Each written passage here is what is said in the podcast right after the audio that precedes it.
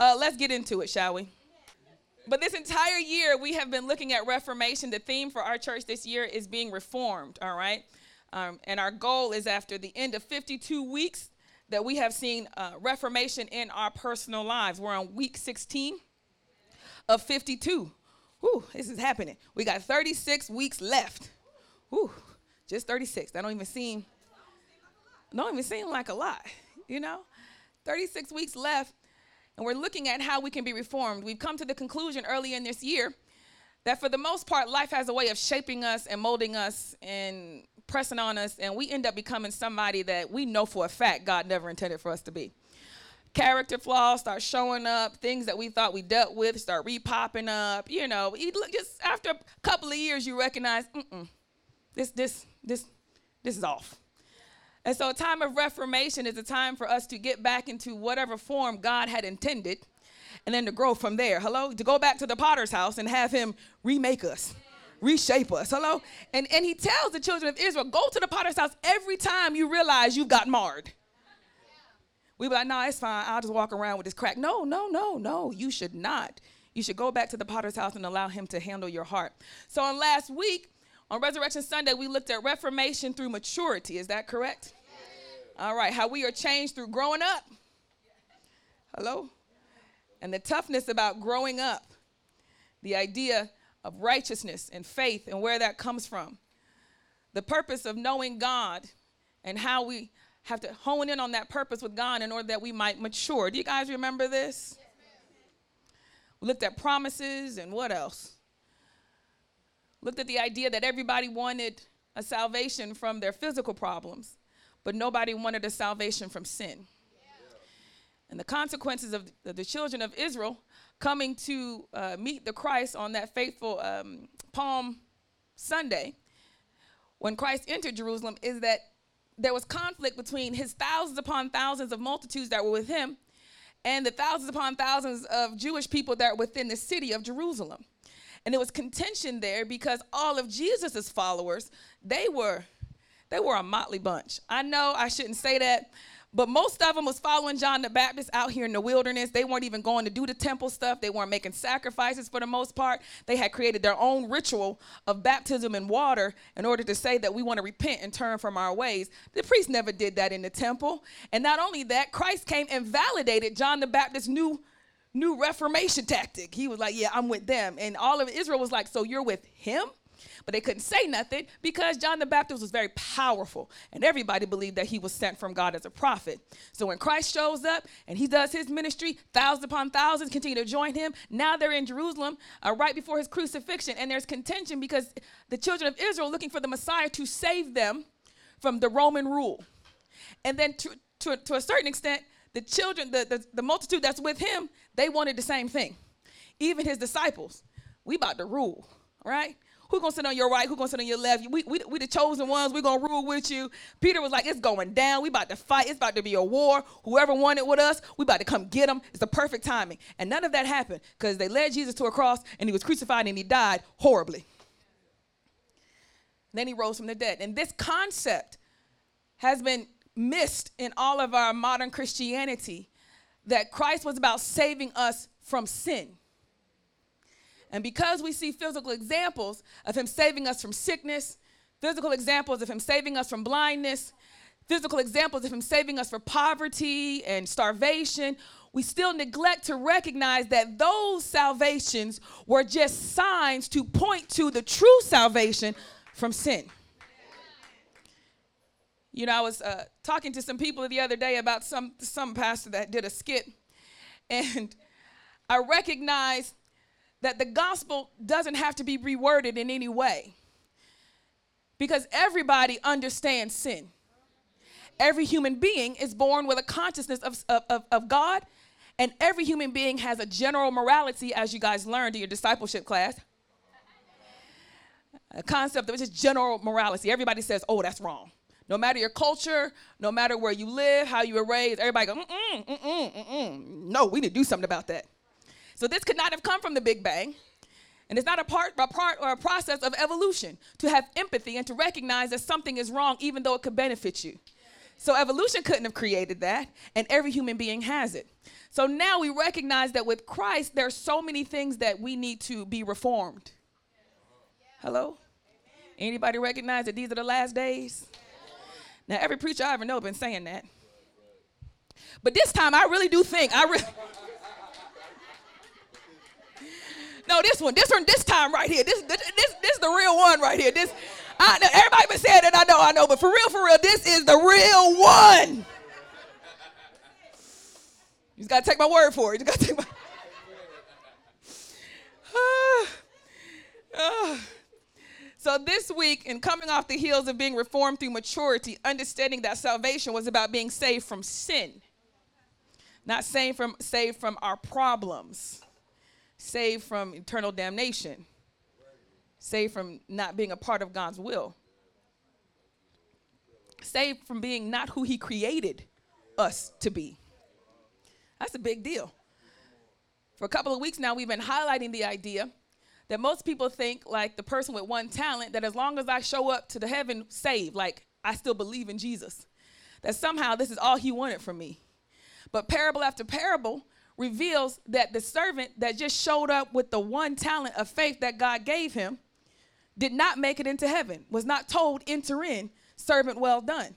He was supposed, or whoever it was, he or she, was supposed to multiply that faith and increase it through the saving of other souls. So he returned with the same faith that he had. Now, why wouldn't God just let him in since he still believed in Jesus? Well, the scriptures tell us that even demons believe in Jesus and they're not going to heaven. Believing in God is a gift. Every human being has it. To associate God with Christ is a gift by the Spirit. Hello? Then he says to the one servant who didn't, who didn't multiply his faith, didn't increase it through what God said, take his talent and give it to somebody that has more. And then Jesus rose up and says, and anybody that don't have, even what he has will be taken from him. And we said, well, if you don't have nothing, then how can you take nothing from nothing? But the idea here is very clear that your belief in Christ was a gift. It did not belong to you. It does not belong to you. Hello, somebody. Maybe you were born in a church household. Maybe you were born amongst a bunch of Christians. Maybe you hooked up like, like my dad and my mom.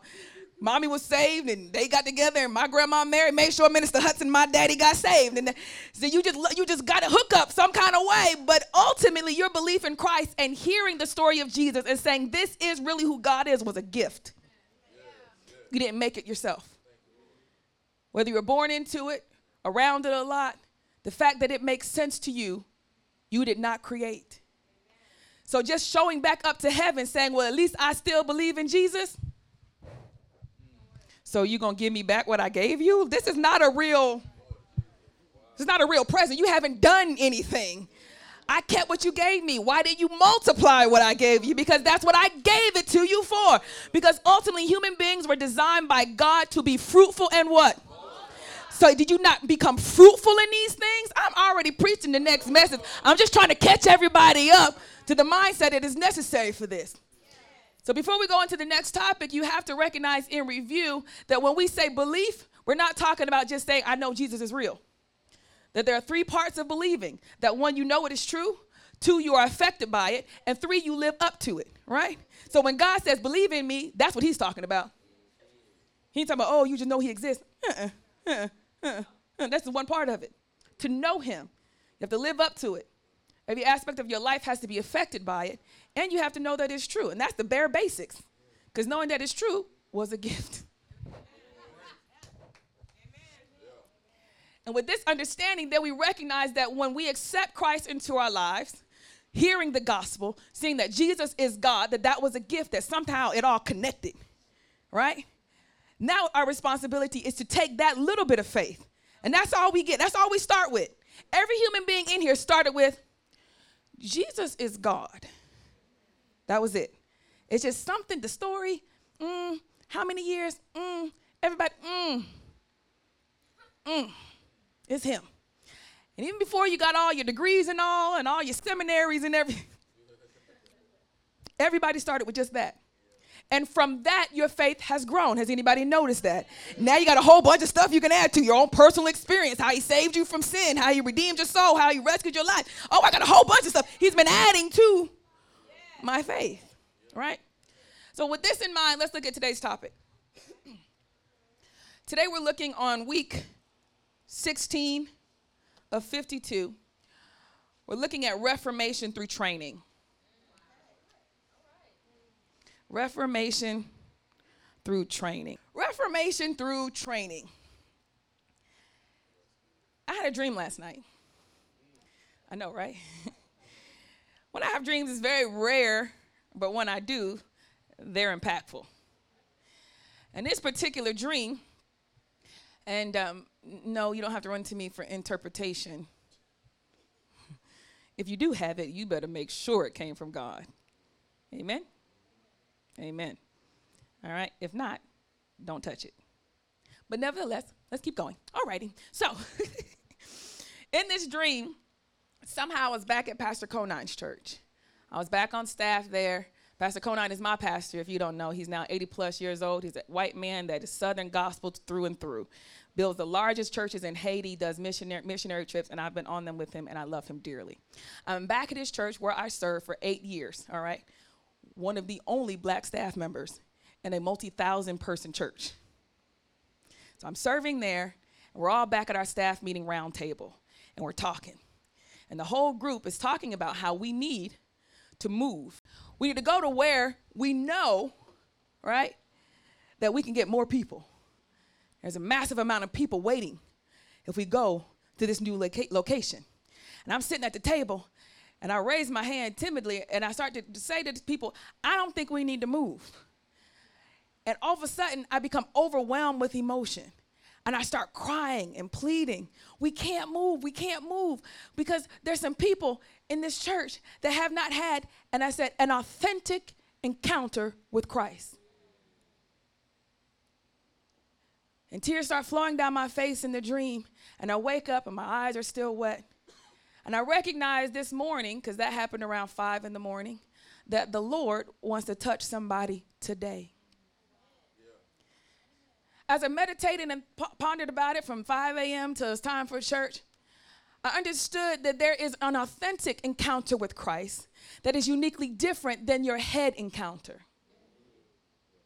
It's different than your emotional encounter. It is a bona fide experience that leaves you forever changed at every level. I can recall mine, and I don't think it was the day I got saved, right? Not at nine.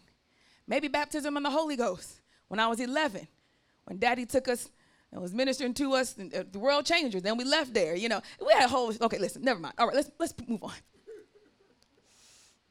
So I had a whole encounter with Christ then, probably around the age 11, experienced the Holy Ghost for the first time. Now, somewhere around my college years, I started realizing that when we left World Changers, that we could get doctrine wrong, and that messed me up. I don't know who this is for, but I, I was overwhelmed by the idea that something so passionately I believed in could be so wrong. And it left me undone. So, right, my senior year in high school, I started studying other religions, and I did that for over a year. By the time I became a freshman in college, I had so many questions about God and stuff that I just walked away. And for four years, I did everything and anything I wanted to do some point I came back to Christ and I began to go back to church and serve the Lord. I remember the day I rededicated, full of tears in my eyes. And later on, I started working at a church and I did a study on the tabernacle. And I remember distinctly, after serving and ministering about the tabernacle, that the Holy Spirit met me at my house. I saw people come into the church in droves, strangers that no one's ever seen, said the Lord led them to this hole in the wall of a church. And they had powerful encounters with God, one after another after another. White boys and white girls and black people, and old and young, just coming right off. Sister Glenda was there. Tell them it was true. Sister Sierra, was you there? Jesse, was you there for that one? It was these people's there. And I would see God move, and I was overwhelmed. And as I continued to minister over and over and over again, shift after shift, that went on till three o'clock in the morning. I got home and I was tired, and I every time it was a break, I wanted to worship so I could feel what everybody else was feeling. Y'all don't want to help me today. You could see that somebody is experiencing God in a way that you really have not experienced. And I could see them experiencing God, and I was like, well, I, I, I want to do me. do me. And as the uh, as I left around three in the morning, trying to ask him to do me like he did them before I left the building, he didn't. But when I got home, I began to talk to the Lord and tell him, Thank you for using me in such a powerful way. And I'm grateful. But if I had to be honest, there's only one thing I wanted, and that was to feel you. And instantly the Holy Spirit consumed my mind, my body. I trembled in fear and adoration. I spoke in other tongues and I cried out before the Lord and I was undone. I still had one arm in my t shirt and I was like, ah. on the floor. I think Sister Glenda was there. They was like, don't mess with her. I don't know what's going on in her room. Just leave her alone. and I was so grateful. Some of you have had encounters, and some of you are still waiting for your authentic encounter with Christ. When I say authentic, it means that you could not generate it. You weren't thinking about anything. You weren't causing emotions to come up. You weren't thinking about your past. You weren't thinking about your future. You weren't thinking about how good God is. You just were just, hey, I'm here. And He just met you in a way that you did not conjure from your heart. I don't know who that is today, but I pray that the Lord will bless you with such an encounter. Amen. Okay, let's get into the word on training. Second Timothy chapter 3.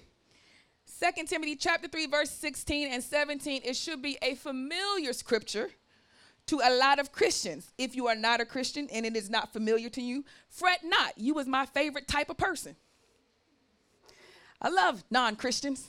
I love people that just started off in Christianity and don't know nothing. It's the ones that been here for a while that get on my nerves. I tell you what. 2 Timothy 3:16 verses 16 and 17 says all scripture is given by inspiration of God and is profitable for doctrine, for reproof, for correction, for instruction in righteousness, that the man of God may be complete, thoroughly equipped for every good work. Some translations use the word uh, for instruction as for training in righteousness. Timothy, he was a young disciple a young disciple of Paul. And if you notice in, in the books of Timothy, Paul is spending a lot of time trying to prop this minister up. Paul is in prison, and everybody pretty much feels like he's not coming out this time. And it's up to Timothy to carry on the ministry. I don't know what Timothy had going on, but Paul talked a lot about don't you quit, don't you give up, don't you believe false doctrines? Remain steadfast. You can do this. God is with you. He'll use you. And he just, I mean, for chapter after chapter, he's just encouraging Timothy, get in there. I'm like, Timothy, what is, you all right? And so in this particular verse, Paul is telling Timothy, you know what, Timothy? The scriptures, the word of God, is useful for training. If you ever feel like you're not ready for the work of God, use the scripture to teach you, to correct you, to forcefully rebuke you, to reprove you, right? Right? Use it to give you training in righteousness. Now, this word training is odd. Training in righteousness. Because I be thinking, how do we train for righteousness? Anybody else ever thought that? At some point, you feel like if you start training for righteousness, you become self righteous.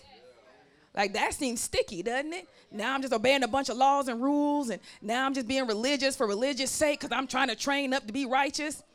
I don't think that's what the text means.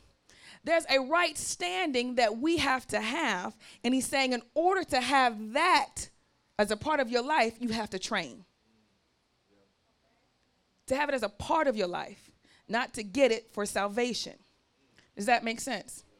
There's nothing you could do to earn your salvation in Christ, it's a gift. So to be trained in righteousness is to say emphatically that people who are not believers will look at how you live your life and will ascertain the type of God that you worship. If you work a lot, got to get that overtime, then everybody will recognize what is important to whoever you serve in God is money whatever God it is, right?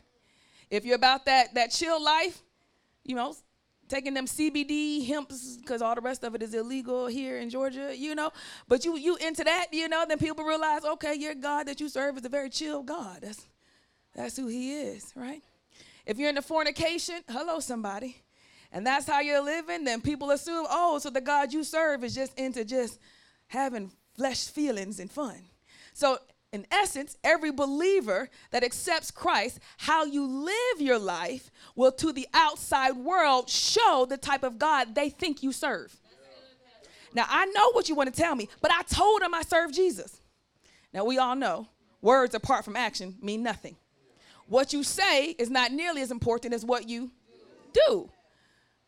So you can say I believe in Jesus, you can say I go to church every Sunday, you can say I read my Bible, you can say I pray, but what you do with your life will reveal to them the way you think about your God. So you can imagine that for mature saints who are called to be disciples, and that's every last one of us, it is imperative that not only do we know the gospel and preach it, but we live in such a way that everybody sees God the way he really is. This is tough in, in, a, in, a, in a consumeristic nation, and now that consumerism has crept into church, is even tougher because what I'm trying to say emphatically is that you have a responsibility to the kingdom of God to live in such a way that people can recognize God. And while you may think you're good at hiding secrets, they're never hidden. Somebody always sees. No, a physical person always knows. Somebody always sees. So let's move on. He tells Timothy, he says, All scripture is given, Timothy, use it for proper doctrine, for reproof, for correction, and for training in righteousness, that the man of God may be complete, thoroughly equipped for every good work. I looked at this and I thought of a man who had a task in front of him. And the scriptures say that if you use the word of God and you allow it to train you, to reprove you, to teach you, that then you are giving certain tools to help you do every single work. Right? Hello? Anybody with me? Like every single work you could, whatever it is, you just need it. Sister CC told me the other day, Pastor, I don't care what it is, you good at everything you do. I said, No, I am not. Not at all. But then when I read the scripture, it's a possibility I'm better at most things because of one aspect. The Spirit of God has trained me in righteousness. Is it possible that being trained in righteousness could affect how well you do every aspect of your life? New things, old things, hard things. I wonder if that's the case let's let's let's read on to see. Okay? Go to First Corinthians chapter 9.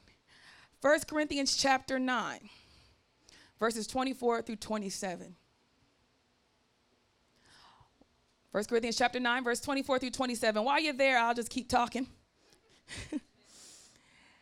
In order for training to be successful, it has to have one thing Training is only different than practice and doing if it has this one thing, right? In order for training to be successful, it has to have a goal. That's a fact. Most Christians have a hard time training because they really don't have a very clear set goal. you got some kind of fragmented hopefully I'll make it in. My goal is to, to be a better person. And yeah, and it's all just bits and pieces of whatever you think, oh, that sounds good. Let me add that to it too. but in order for training to be successful, you have to have a goal, which means the person that trains you, like a coach, that whoever that is, that you and them have to have the same goal. Like you have to agree that this is our goal. Y'all, y'all not helping me today. All right. If you have a goal in mind that is different than the goal that your coach or trainer has, you're going to have conflict. When parents are raising children, there's a difference between training a child in the way that they should go and disciplining a child. Now, discipline includes training, but discipline also says, I'm going to correct for what was done wrongly. And in discipline, it is plain to see that the goal of the child was different than the goal of the parent. Yes. Right? In training, a parent that is training a child, then you recognize that the child has to have the same goal. Right? What we're going to do today? We're going to sit up, we're going to pull out our Bibles, we're going to read. That's what we're going to do today. Because you are a mighty man of God. Right? And Ray goes, Yes, I am. Say, Yes, I am. Yes, I am a mighty man of God. And that's what mighty men of God do. Say, Yes, they do. So then we have a same goal, right?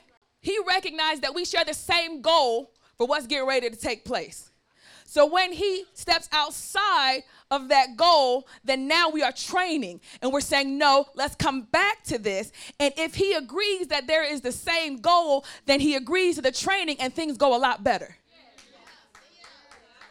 right? Things go more smoothly in the training when everybody agrees about the same goal. Hello, anybody former athletes out there? Come on, help me, help me. Current athletes? Okay, okay. Micah, you listening, baby? You current athlete in training? Okay, you I'm um, okay, baby. All right. Yeah. So I took up the sport of golf. There's no secret. And I have moved from playing golf to training for golf. And you move there because I decided one thing to have a goal. And my coach, he looked at me, he said, That's a good goal.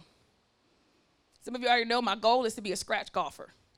Okay, if you don't know what that means, that means that I just want to be real good and almost great. As great as anybody could be that don't really play all their life.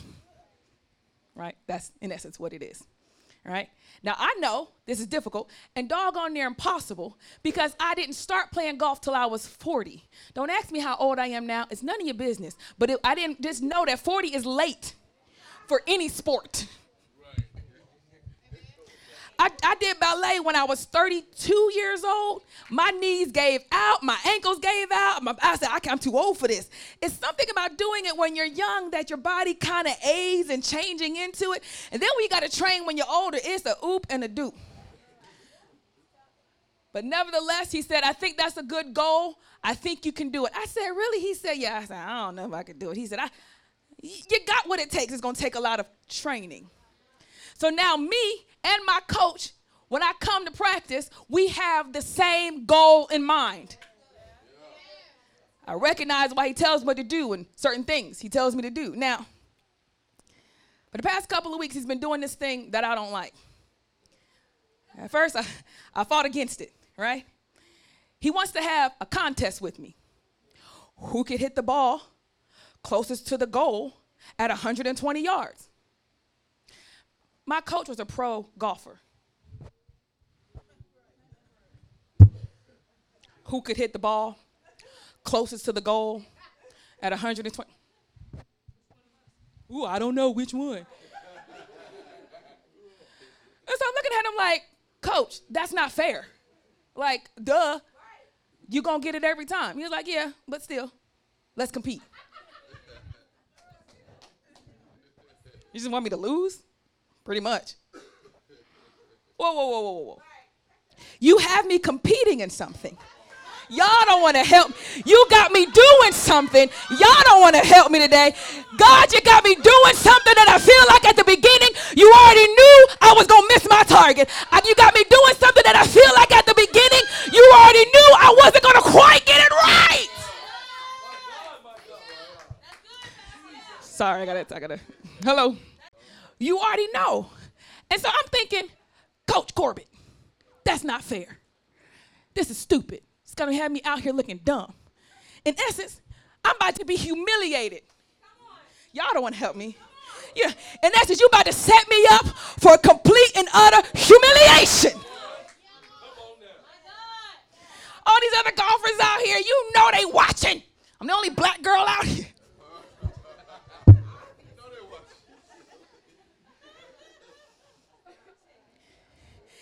And even when it's just me and you, for some reason, I'm still embarrassed with you. How does this happen? How is it that even though it's just me and my coach and he knows my skill set, I'm still ashamed. And for y'all don't want to help me today, I'm still ashamed that I can't do what you asking me to do. Something can't be right. Maybe I shouldn't be doing it. Maybe I shouldn't be trying. I, I just feel this is not. You don't ask me to do something. You already know I can't even do it. I mean, a, if I did it, it was luck, but it ain't like I really can do. so, you know, short game, long game, driving to a goal, to a target. Then we did it from 120 to 200 plus yards. Now I max out at about 200 yards. You're not going to get me yet past 200 yards. Now, if we got done doing that, the next day, putting.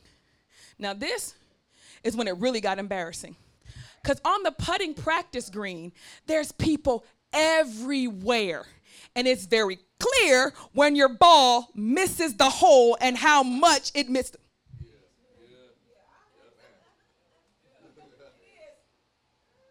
That's pretty much the look. So he says, let's have another putting contest. Now, this time he says, me against you, winner gets a Reese's cup. In my mind, I'm like, Coach, why we keep doing these things? This is what he tells me. You need to know how to play under pressure.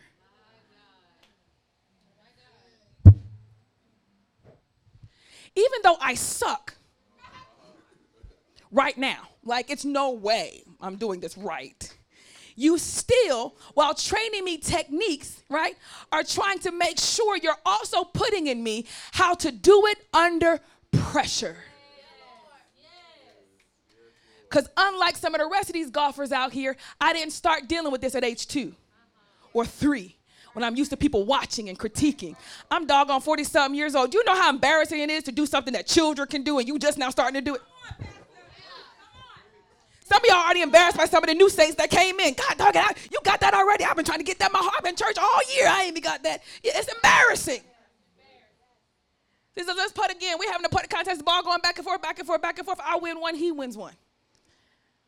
The last one is to the death.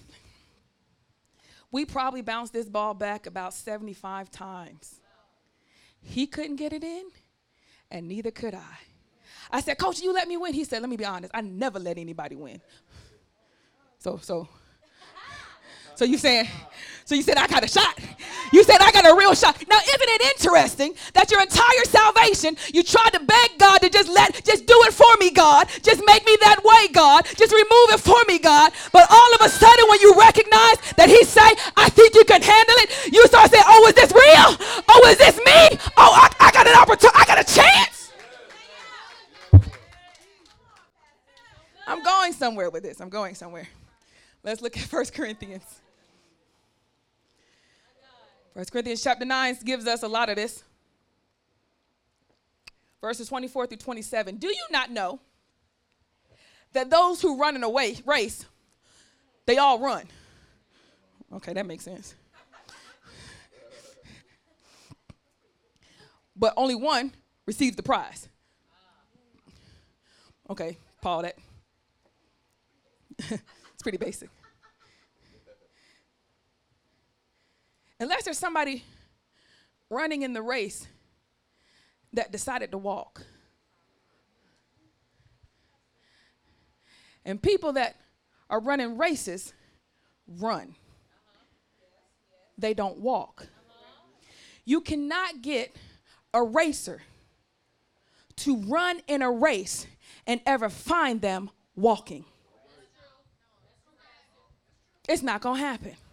If I'm a racer and you put me in a race, I'm going to run. Now, if I just do this as a hobby, if I'm just saved as a hobby, if I just practice Christianity as a side life, if I just add it to my current existing life, then at some point I'm gonna just start walking. At some point I'm like, oh, It's so hard all the time, day after day, going to church, can't smoke, can't sex. Oh my God, it's so hard. How long I gotta do this? Oh, the goal is, well, I'm gonna do this forever. Who can do this their whole life? It just seems like, and I'm not built to do this my whole. Somebody's a walker and not a racer.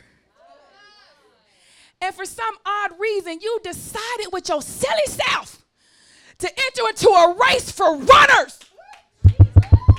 Y'all don't want to help me today.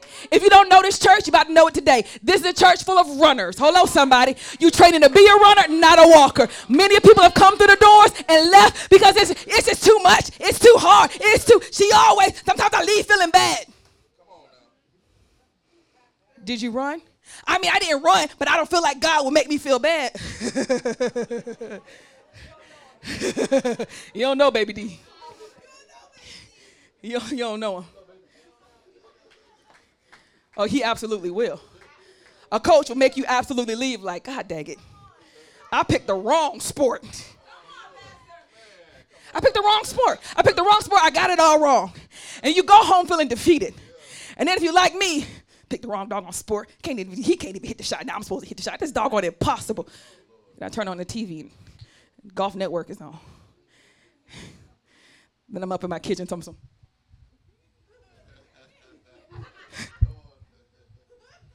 now, just a minute ago, you wanted to quit. But something inside of you got you coming to the church once again. Something inside of you got you kneeling to your knees once again. Something inside you, and you can't turn it off. Now I'm stuck because I love it and hate it at the same time. I want to do it all the time, but then I don't want to do it never. I want to try, but I want to win, but I fail and I want to quit. I hate this life. I suck at doing it. I want to do it right. I just want to quit. I can't quit. This is prison. I'm trapped. Some people say, God, you should have told me all the things that was coming up with this. You should have told me and explained to me when I before I signed my name on the I believe in Jesus Christ line, you should explain to me that there's gonna be times in my life where I'm absolutely not want to be a Christian because I suck at it and then I'm still not gonna be able to stop doing it. Like I can't, I can't even stop doing it. But I'm terrible at it. See, in training, you have this proclivity. And there was a, there was a, a pro athlete, Sam Manuel, former NFL. He said, There are many times I responded poorly to training and suffered for it. Then there are transformative times I have embraced training and seen great results.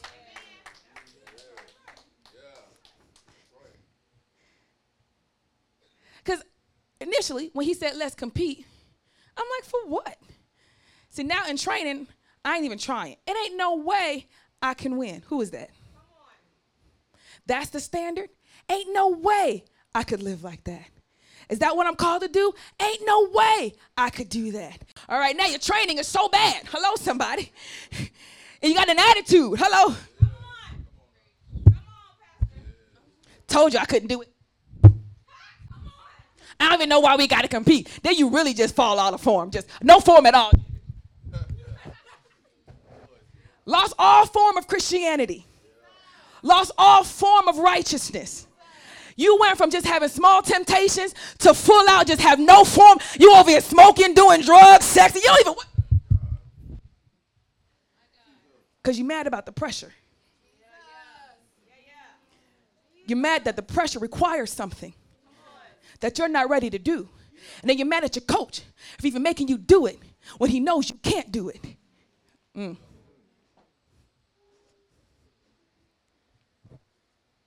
Are we there? It's those that run. They all run in a race, and all the ones that run in a race, they run. But only one receives the prize. Then he says, Run in such a way that you may atta- obtain it. And everyone who competes for the prize is temperate in all things. Stop right there. Now let's keep going. Now they do it to obtain a perishable crown, but we for an imperishable crown. Therefore, I run thus, not with uncertainty. Thus I fight, not as one who beats the air, but I discipline my body and bring it into subjection, lest when I have preached to others, I myself should become disqualified. That last line is very true of golf. As a female, I go to the driving range. Driving range is where everybody and anybody can practice hitting balls. All right. If I miss a couple of shots, every man around is like, let me help you with that. Let me, what you got to do is you got to come behind the ball. What you got to do is you got to. They don't even know I took lessons. Now, please understand that anybody can have a couple of bad shots.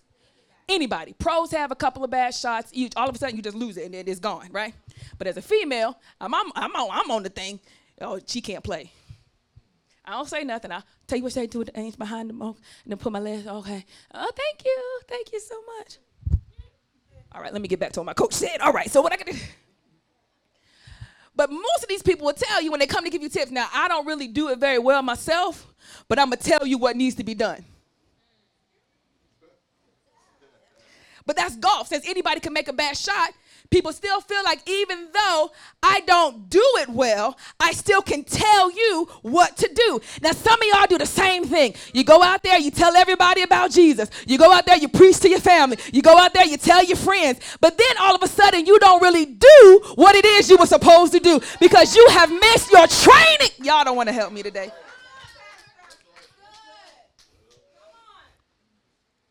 You tell them that this is what you need to do, and but don't look at me because I'm not a good example.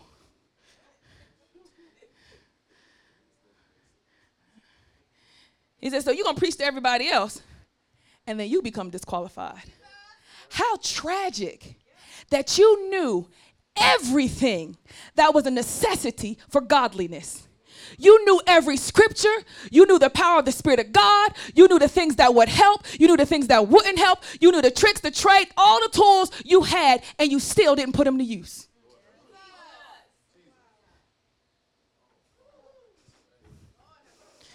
Set and renew, Well, I know you learn. Good word. Look at your notebooks. Got notebooks full of notes. About to be disqualified because you didn't bring your body under subjection. Y'all don't want to help me today. You don't want to help me today. No, it, it, I need to learn the word. Do you? Do you need to learn the word? What you really need to do is get that body under subjection because that's about to mess you up. How? You think that the things that you do with your body don't infe- affect and infect you spiritually? The things you eat infect your insides, infect your brain chemicals, your hormones. Hello? How much more would the things that you also do affect your spirit? The things you do with your body, how it affects your spirit. What things you do with your eyes, how it affects you on the inside. Things you do with your hands, your inside. What you say out your mouth. This, all this stuff. And everyone who competes for the prize is temperate in all things. It's somewhere around verse 25. That word temperate means disciplined. What he's saying is that runners in a race, they run. And everybody that competes for the goal competes for the goal, and they have to be disciplined in everything. When I first met Coach Jewel, she had came off the pro tour some years before, but she still ate like a pro athlete. And I always went out to eat with her, and she always act like I'll have a waffle, no butter, no syrup. I'll have eggs, no white, no yolk, just egg whites. I'll have spinach. Whole, I have fries, no ketchup. And I just be looking at her like, then I eat my food and she be like, Let me, can I taste that? This tastes good. Yeah, it's got butter. yeah, my waffle has butter. It does. And for uh, about a year and a half, she would come out to eat with me. She would order crap. I mean, healthy food, right? And then I would order stuff that tastes good, okay? Put some butter on that, give me a little ketchup on my fries, you know. And every time she, that's why even today, we, she eats half my food. It's been a habit for years. Because she orders bad, and then I order good, and then she wants the rest of my food. About a year and a half of this, I went to Coach Jewel and I said, Jewel, um, are you gonna go pro again? She was like, no. So why are you eating like that? She said, huh? I'm just saying. Are you training for a tournament? No. So why are you eating like that? I said, right now, you are Coach Jewel, which they are paying you for your knowledge. You are not physically competing. Put some butter on that waffle and let's eat.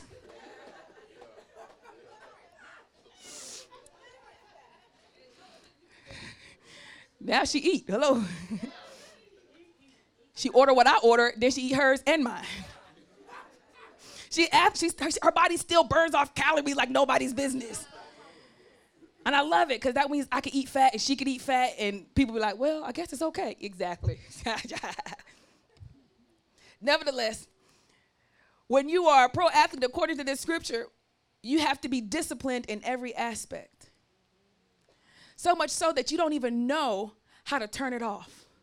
How you eat, where you go, what you say, what time you wake up, what time you go to bed. I mean, everything is, is pretty much affected by this. You become disciplined in everything when you're when you're competing. Right? I think there's some people in here that didn't recognize they were running. Hello? He said, for the prize, they all become disciplined in all things.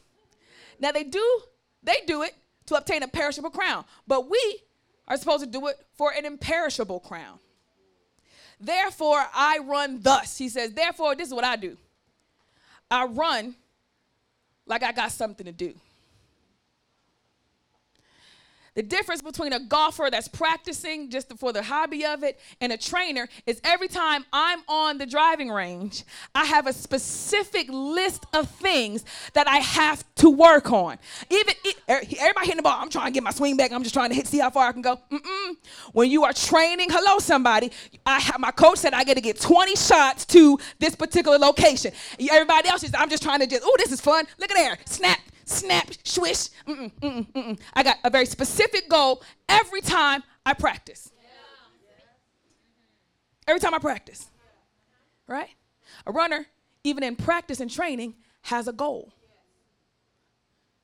He says, so thus, since we have a prize, then when we run, we run with that in mind says I have a goal ultimately for myself, hello somebody, then every time I have an opportunity, I am aware of that goal in everything I do.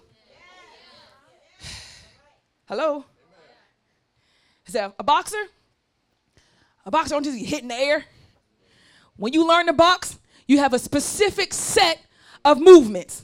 You ain't just randomly hitting the way you want to hit, like la la la la. Your trainer gives you a specific rhythm, a specific count, and a specific moves. And your job is to do it slower and then get faster and faster. Then add to it and get faster and faster. So while everybody else they just having fun, do do do do do hitting that side bag or whatever that thing is called, you are like do do do do do do do. Let me do it again. Do do. Mm, mm, mm. And you're gonna look stupid for a long time. You're gonna look that you ain't got no kind of reflexes. You're gonna look like you ain't got no rhythm. You're gonna look like you can't move your feet. You're gonna look dumb as a box of rocks for a very long time. Because even in your practice, you have a goal. It's not a hobby. When given the opportunity, I keep my goal in mind. Take a minute in your journal. Write down your life's goal. But for those of us that are having a hard time writing down our goal, now you can understand why you have a hard time living as a Christian.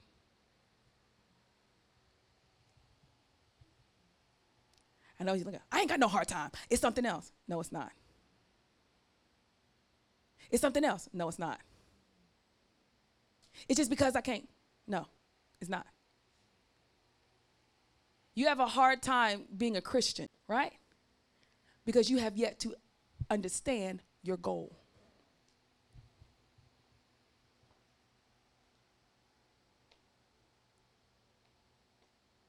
Before I started training to be a scratch golfer, which still to me sounds funny because I never played a sport a day in my life, all right? I would do the same thing two years and just go hit balls. Go play a couple of rounds with Mama Jean. That was about it. And when I got tired of it and mad at it, I left it. I walked off. I ain't care. My arm hurt. I'm done with this. I'm going home. This week, I injured my arm. I hit roughly about 250 chip shots after my practice with my coach because I wanted to get it right. Then I went to do the laundry and something popped. And I said to myself, self, that's not good. Come to find out, the golfer has tennis elbow. The chip shot is, is, it hurts even now. The chip shot is a is a is a very soft shot that you rotate, similar to how a tennis player might rotate. So if I do a lot of those over time, I am really inflaming that particular nerve and muscle, right? So now I have golf uh, tennis elbow. I go to the chiropractor, he pops it back in place, then I go back to practice. The next day, I'm in pain. I play around with Mama Jean. The next day after that, I'm back at practice. And everybody's like, How's your elbow? It hurts. But I can do some of my swings very well, but I'm not gonna do the chip, but I can swing full out. Does it hurt when you swing full out? Yeah, it does, but not nearly as bad. And I hear myself saying this, and I'm like, Self, what has happened to you? Because in the past, when you had an injury, no matter how big or small, you told yourself, It's good that I sit down. Come on, somebody.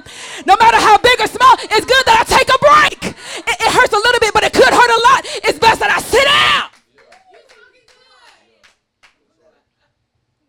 But now that you have a goal and someone agreed to train you, hello, somebody. Now you recognize, well, can I play? Oh, I can still play a little bit. I'ma play. I can still I can still move it. I'ma move it. And all of a sudden, you start looking at the idea. No, does it hurt? Yes. Is it hurting now? Yes. What are you gonna do? Nothing but what I've been doing. If you don't know this, now I play two sports golf and this one. This one right here. I play it through pain, through loss of mommy, through back surgery, I play it through poverty. I play it through depression. I play it through sickness. Every injury, I look at it and go, but can I, if you help me, I think I might be able to. I got to my coach the other day and he showed me a shot and I kept missing it. It's a small technique. He was changing in how I was doing it. And I heard myself cry out to him, No, coach, I can get it. Give me a second. Now, he never said nothing. He didn't say, Hurry up. He didn't say, Oh, he showed no disappointment. He showed no, let's move on to the next thing. But in myself, I wanted to make sure I showed him I could do it. I want you to see that you're not wasting what you're telling me. I want you to know that I, see, I received your word and I'm really trying to activate it. Hold on, Jesus. I think I can get it the next time. Give me one more shot. I think I can do it right the next time. Give me another opportunity.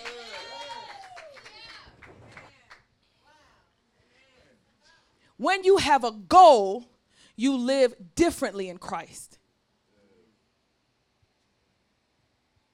You just live differently. You move differently. Sins that used to be so easy to fall into, to you was like, uh uh-uh. uh I went to the hairdresser. They said, We got some donuts over there, Pastor Durham. You want some? I looked at her like she said a cuss word. Uh uh-uh. uh I said, sugar ain't gonna do nothing but swell up this joint, and it always hurts. I can't be swelling up this joint. Okay, I still gotta practice. I wasn't worried about getting fat. I said, I, I gotta practice. when you have a goal in mind with Christ, you live differently. And to the extent that it was a hard time for you to really see what that goal is, is the same reason why you're up and down in your Christianity. Well, you run for a season and then fall off and start walking. Hello? Well, you try to switch sports mid game. That's dumb. Like you really asked me, Pastor, how do we know that salvation is for me? We don't know. if you don't know, it's not. Ah, that ain't fair. Mm-hmm. Yeah. If you don't know it's for you, it's not for you. Because most of us go, I hope it is. Ooh, I hope it is. Ooh, I hope it is. I feel like I believe in Jesus. I feel like he died for my sins. Ooh, I hope salvation is for me. Even we sneak in. Ooh, please don't even let them notice that I done crept into this. I am in here because everybody, they save, save. I'm going to be over here with the save, save folk, hoping and believing that it's also for me too. When you know who Christ is, you want salvation. You would, you would feel horrible if you couldn't have it. Every day of your life would be miserable. So even if you tell me I suck at it, please, please, coach, let me try it again. I know I can't, I use your exact words for you on purpose. So you would not miss it, that you might grow in your training. Satan's biggest lie, because now you're running with purpose. You see your big time, long term goal down at the end. And every practice, you have to keep that goal in mind.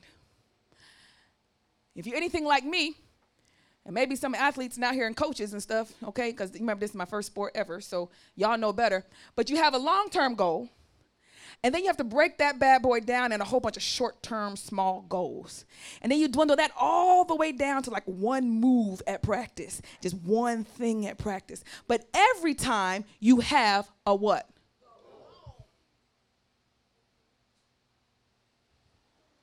Every day you have a goal. Every trial, you have a goal. Every moment of downtime, you have a goal. Every party you go to, you have a goal. Every day you clock in, you've got a goal. Every time your, your child is disobedient, you have a goal. When your heart breaks, you got a goal. There's not one moment for the runner that you're not constantly reminded of your goal. And when you decide to ignore that, you fail miserably. When you decide to push it off, to second guess it, to doubt it, everything goes wrong. And just as in every area it was causing you to be more disciplined, now without that goal, in every area you become less and less disciplined. Can't bridle your tongue. Can't keep your own commitments to yourself. I knew a man, and he said, I want you to hold me accountable to exercising. I said, I, we were dating. I said, I don't want to do that. He was like, why not? I said, because that's a miserable role. Because I'm going to have to get on you about working out, then you're not going to work out, then I'm going to get on you about doing it, and I, just, I don't want that tension. This is the thing. I liked you because you were self motivated. That in something that you knew you needed, you set a goal for yourself and you wouldn't be stopped. That's what I liked about you. So now you telling me that I got to tell you to go after your own goal?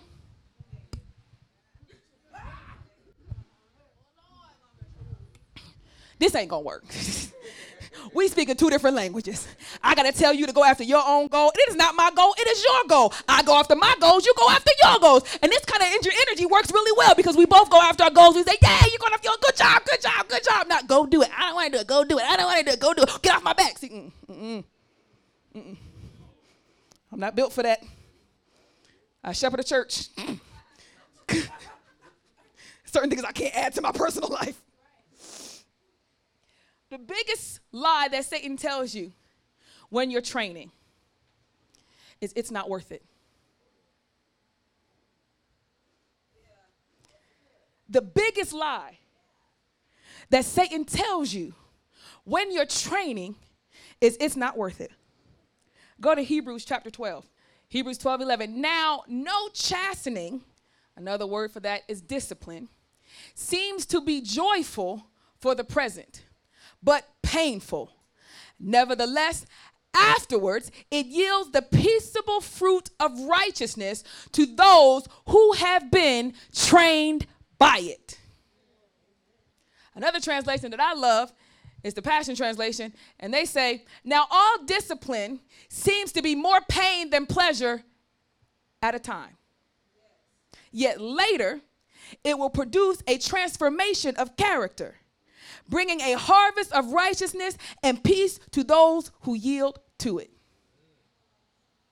The biggest lie Satan tells you is in the midst of your training and you're sucking at it and it's painful and it hurts is that there is not this amount of pain is not worth what I'm about to get.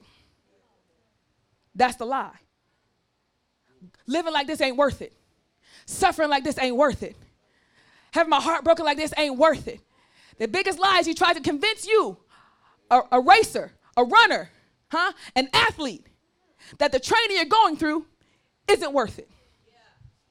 Now, this only works for people that barely believe that they could be an athlete.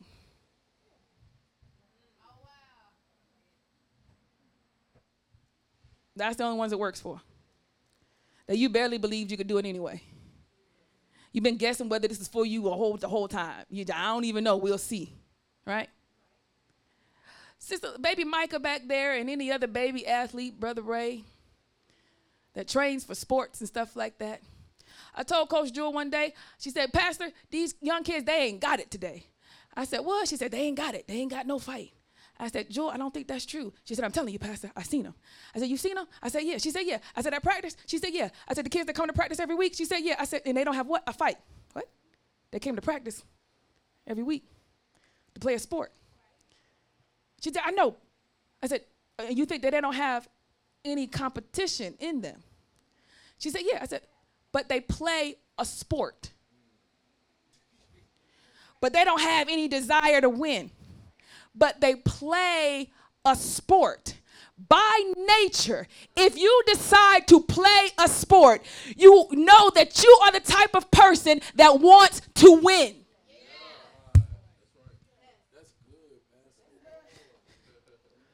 So then the trick here is that Satan tries to convince you in the midst of your most difficult training that somehow life and life abundantly in Christ was not for you. But if you are in Christ and a new creature, this does not make any sense because you literally signed up for this. This is exactly why you go to church. This is exactly why you read your Bible. This is exactly why you cut off your phone. You are doing it exactly for that reason. And it's a lie to say that your training is not going to avail anything.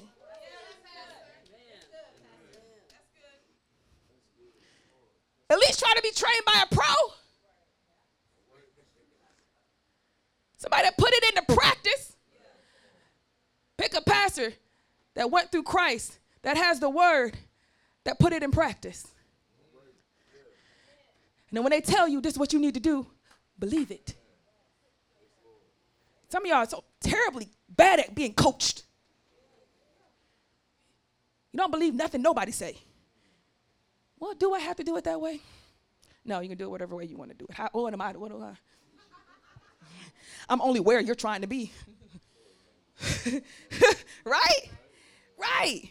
And some of the biggest ones that got the biggest goal to be where I'm at are the hardest ones to coach. Because if you're not teachable, you can't lead. I care nothing about your talent. Nothing about your talent. Similar to Coach Jewel, Christ can take talentless unskilled, seemingly ungifted folk. And he, if they got the right heart to be, I just want to learn how to do it. I just feel like I can get it done. If you could help me, if you believe in me, I think I can do it. Just tell me what to do. The issue is nobody told you I believe in you. Nobody said, no, Christianity is for you, baby. Nobody said, no, this is for you. I've seen your soul. I've seen your spirit. You got exactly, I know exactly why God called you to Christianity because you got what it takes, baby.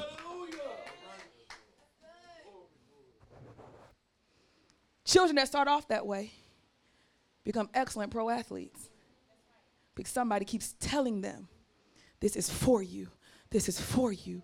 This is for you and they keep growing and changing. And every time they grow and change, the coach mushes them back in this position.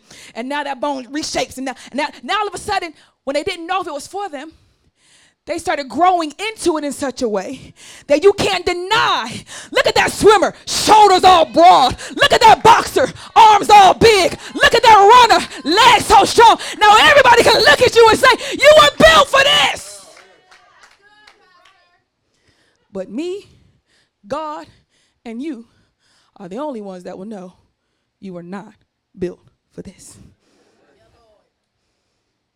You were trained. You were trained.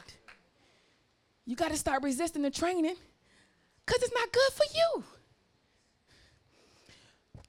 The biggest lie that Satan tells you is that it's not worth it. He tries to convince you that all this pain, it just ain't worth it. Let's go to 1 Corinthians chapter 2, verse 6. Everybody all right? 1 Corinthians chapter 2, verse 6 is where we're going to start. But I'm going to skip through the rest of this chapter. So if you're a person that likes to go back later and read, you might want to mark this in your Bible. And that should be everybody in here.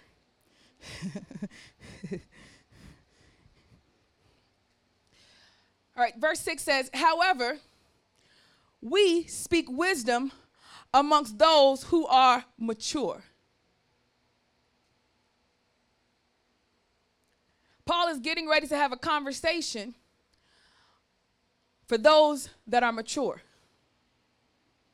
Now, last week we learned that a lot of them was not mature, that they were still on milk, and he wanted to talk about some mature things, but they could not handle the mature things because they were still on milk. That was last week. This week, we're talking to those who have matured. Could you have matured in a week? I don't know. I gained 20 yards on my swing in two weeks, so maybe you too could mature in a week. Not be mature, but maturing, you know. Maybe you've grown enough to handle the next couple of lines we're about to go into. Are you ready?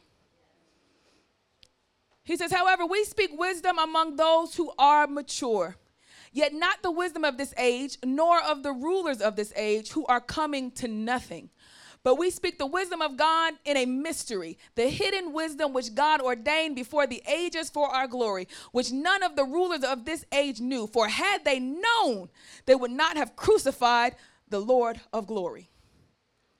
The biggest lie Satan tells you is that all your pain is not worth it that all that you're going through, you can't imagine anything worth the type of suffering, the type of discipline, the type of, you can't even imagine. And then look at verse 9. But as it is written, eye has not seen, nor ear heard, nor has it entered into the heart of man the things which God has prepared for those who love him. Just when you think that you want to believe Satan's lie, that it's just not worth it. Think of the best thing that you can ever think of and just know it's far beyond that.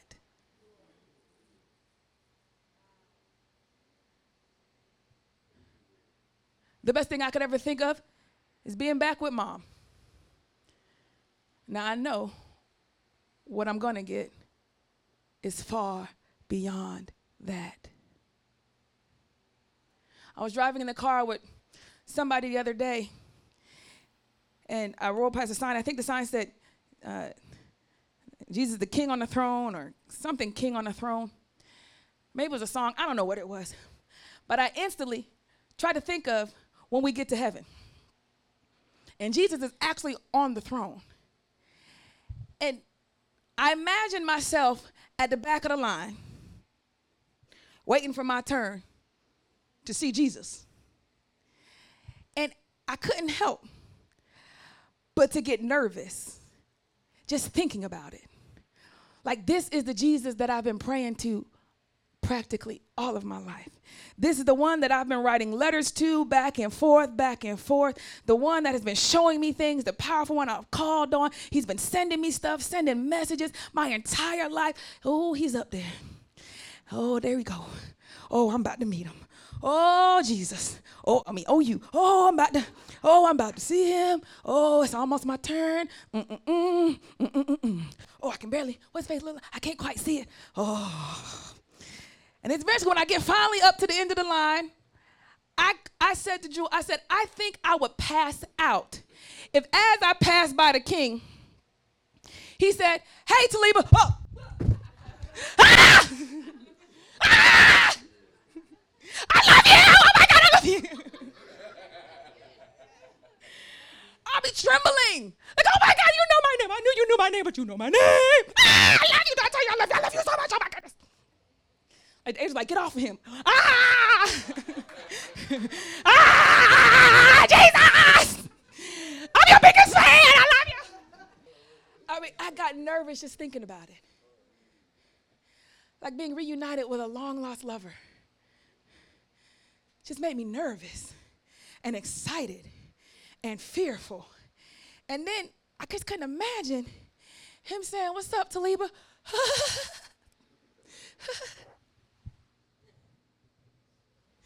hey, hey. What'd she say? She said, hey. Eyes have not seen, nor ear heard, nor have it entered into the heart of man the things which God has prepared for those who love him. He says, but God has revealed it. He goes on to talk about he's revealed it through his spirit. He says, For the Spirit of God, and I'm going to paraphrase the next couple of verses so you can read it on your own. He says, The Spirit of God searches the mind and heart of God. Like nobody knows your insides but your insides. Right? You are the only one that really knows what's happening in you. Right? You're the only one that know what you thought. You, the essence of who you are, knows what you think. The Spirit of God knows what God thinks. And then, then Paul says, You don't even have an idea what God has pre- prepared. Because he gave you his spirit that knows everything God is thinking.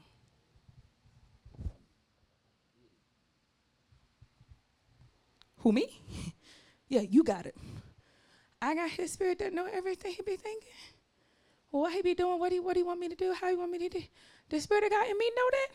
I I'm messing this up. So you have the spirit of God that knows. Amen. Every even so, uh, no one knows the things of God except the spirit of God. Now we have received not the spirit of the world, but the Spirit who is from God, that we might know the things that have been freely given to us by God. See, Satan lies to us and says that the pain is not worth it. But the Spirit of God in you knows exactly what God wants you to do, and He knows what God freely gives you. Like some runner training to run a race and somehow they've been giving tools on how to breathe. Like some boxer that's been given tools and an understanding freely in their training about how to take the advantage, how to take the lead, how to win the point, how to gain the advantage. And somebody gave this to you freely. So even when you think it's not worth it in your race and you feel like you might be losing and you feel like God's goal is too far from you, just know the Spirit of God says, now boom, use that, baby. Now hit him again. Boom, use that. Now run it again. Boom, use that. Oh, he's getting weak. Boom, hit him again. Boom, hit him again. Boom. Hit him again. The Spirit of God says, I know what God gave you to win. I know what He gave you, and I can tell you. I can tell you what tools He gave you, like a man thoroughly equipped for every good work. Paul goes on to say, The things we also speak, not in words which man's wisdom teaches, but which the Holy Spirit teaches, comparing spiritual things with spiritual. But the natural man does not receive the things of the Spirit of God, for they are foolishness to him, nor can he know them, because they are spiritually discerned. But he who is spiritual judges all things, yet he himself is rightly judged by no one. For who has known the mind of the Lord that he might instruct him? But we have the mind of Christ. Whoa. Whoa. Whoa. Let's let's unpack this. Paul says, in another word, he says, the Holy Spirit, not in words of man's wisdom, but which the Holy Spirit teaches, and that word comparing is good for expounding on spiritual things with spiritual language. He said, The Holy Spirit that was given to you, He doesn't speak in earthly words, words that are centered around just earthly wisdom. He gives you wisdom about the mysteries that are hidden in God, and He gives them to you in, in a spiritual language, and then He expounds upon them with spiritual stuff. So the world may give you some words of wisdom, right? Early in the verse, he says, Timothy, don't be like this, taking all these fables and stuff. And that's essence, Paul was trying to warn Timothy, don't think that these fables about how you could, if you just beat up your body, then it'll give you inner, inner, inner discipline. He said, that's not true. If aesthetic practices, that if I really beat myself up, then I'll be better, I'll be stronger. He said, that's not true. Don't believe that. Don't believe that if you just beat yourself up, you'll be better and stronger. He's trying to correct all of this earthly wisdom and says, But when the Spirit of the Lord speaks to you, He uses things that are spiritual, words that are spiritual. And then He, he expounds upon it, helping you to understand it and interpret it with spiritual means. It's like a, a runner training. I had a chance, or even a, somebody playing tennis or golf. I'll use mine. There's a line that my coach uses. It's so simple. It's boom. Every practice, he says, it's just like this. Boom. Every pra- it's like this. Boom. Your swing is like this, like that. Boom. Okay. You just swing. He said a whole bunch of stuff like that. Boom. So naturally, when I go to play and I tee up, I, what am I thinking? Boom. Boom. Now, this is not something I got to conjure up. I don't have to try to recall it.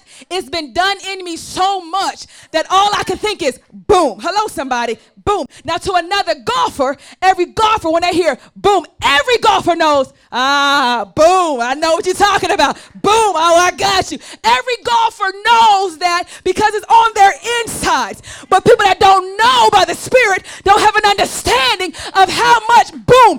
Boom is not just one move, boom is 300 types of moves all in one to equal this one. Boom is way more complicated than anyone could ever imagine. But to those who trained by the Spirit, they know exactly what's in that word. The Spirit of God uses languages that are spiritual, and then He expounds upon it with spiritual means.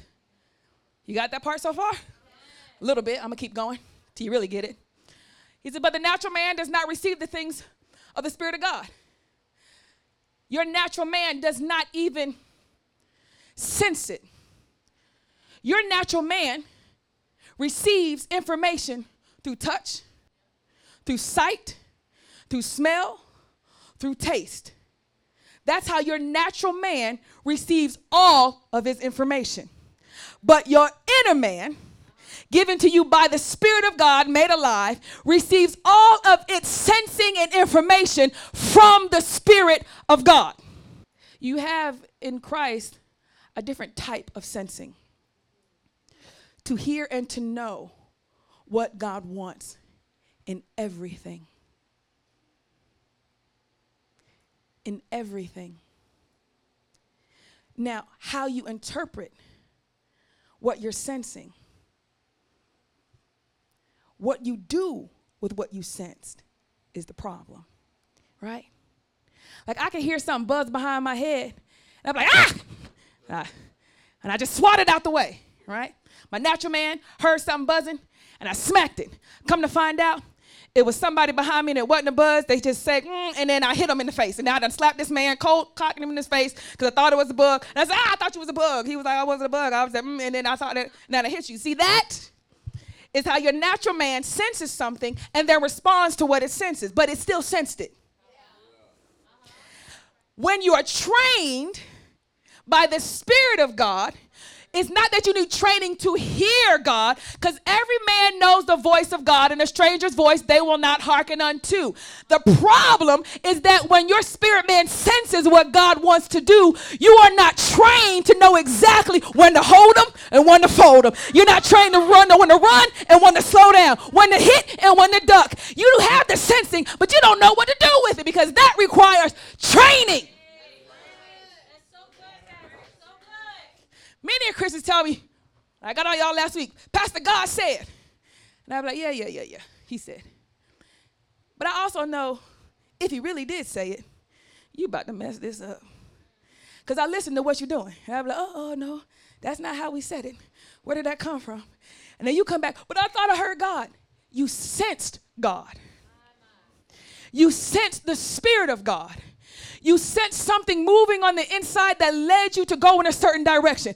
But going in that direction requires a lot more skill that you have not trained yet. Going in that direction requires words of wisdom. Going in that direction requires a cunningness. Going in that direction requires fortitude and stamina, endurance or perseverance. You sense something, but you have no idea what to do with it. Pastor, I sense that I'm supposed to be working with you on something. So what you been doing? This? okay.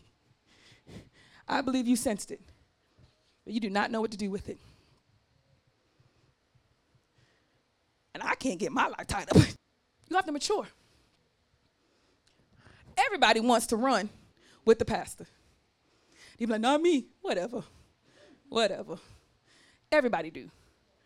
It's rightfully so. Who don't want to play with a pro? I mean, not that I am, but you know, for the most part, right? That's, that's a good athlete. Everybody want to play with a good athlete.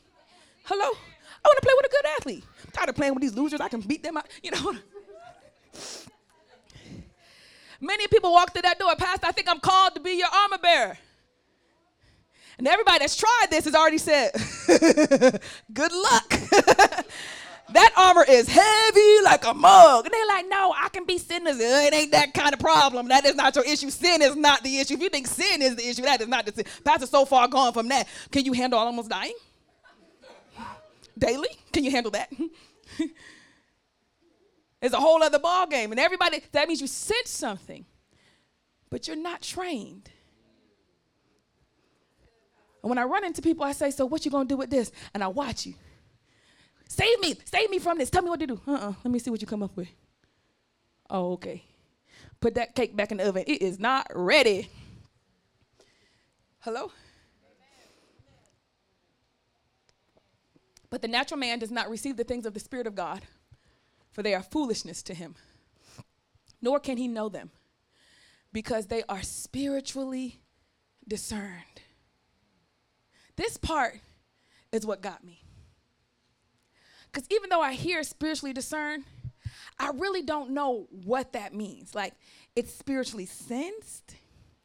And so I had to ask God more clearly about the role of spirit. I know the role of the Holy Spirit, I know my spirit, and I know spirit realm. But if I, it all has the word spirit, right? But what really is spirit and its surroundings of the spirit realm? And the Lord gave me this, this from another source, all right?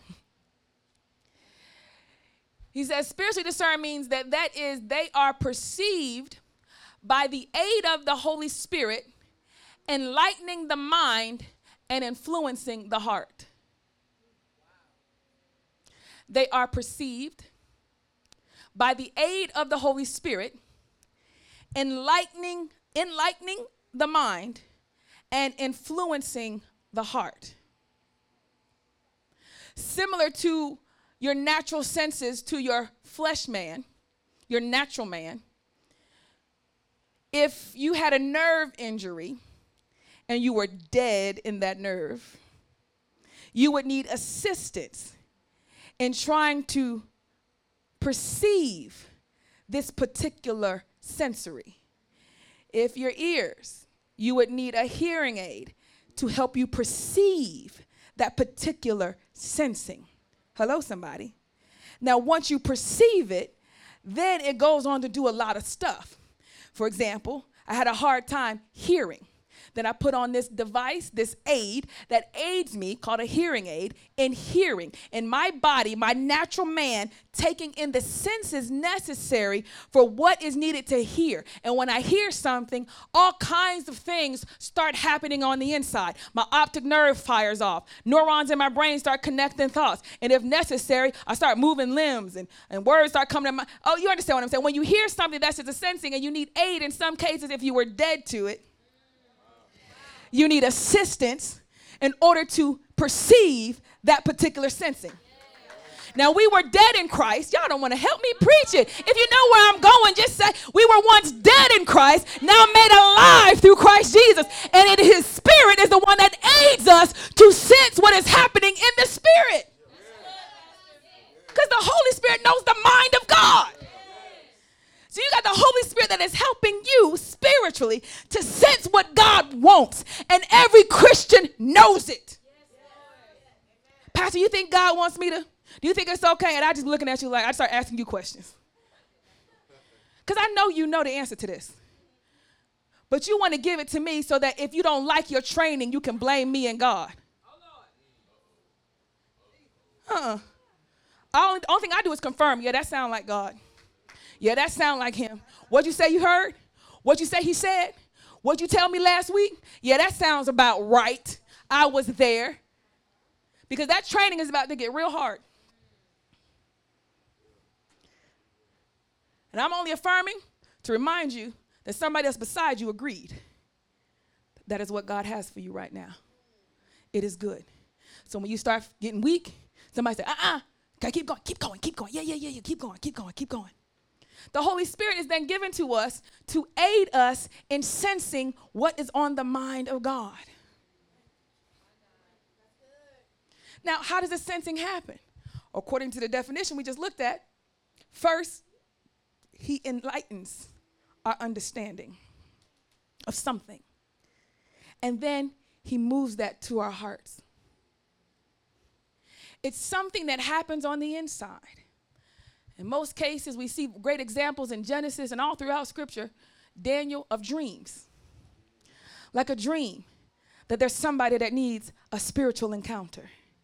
And the Spirit of God will give me a sensing, not in my natural body, but He'll give me a sensing. Y'all don't want to help me about something that God wants to do, something that's on the heart of God. So, in my sensing of the Spirit, in a dream, I'm crying because God wants to touch somebody and give them an actual encounter of Christ. And when I come to and I wake, I have no idea what He means. And then through the language of Scripture, the Holy Spirit begins to expound. And he says that spiritual things are conferred by spiritual things, and spiritual things are compared and expounded by spiritual things. So now, if you had a dream, then wait for the word to come and explain the dream. And when the word explains the dream, then I say, Thus saith the Lord, that somebody needs an authentic encounter with Christ. Standing all over the house.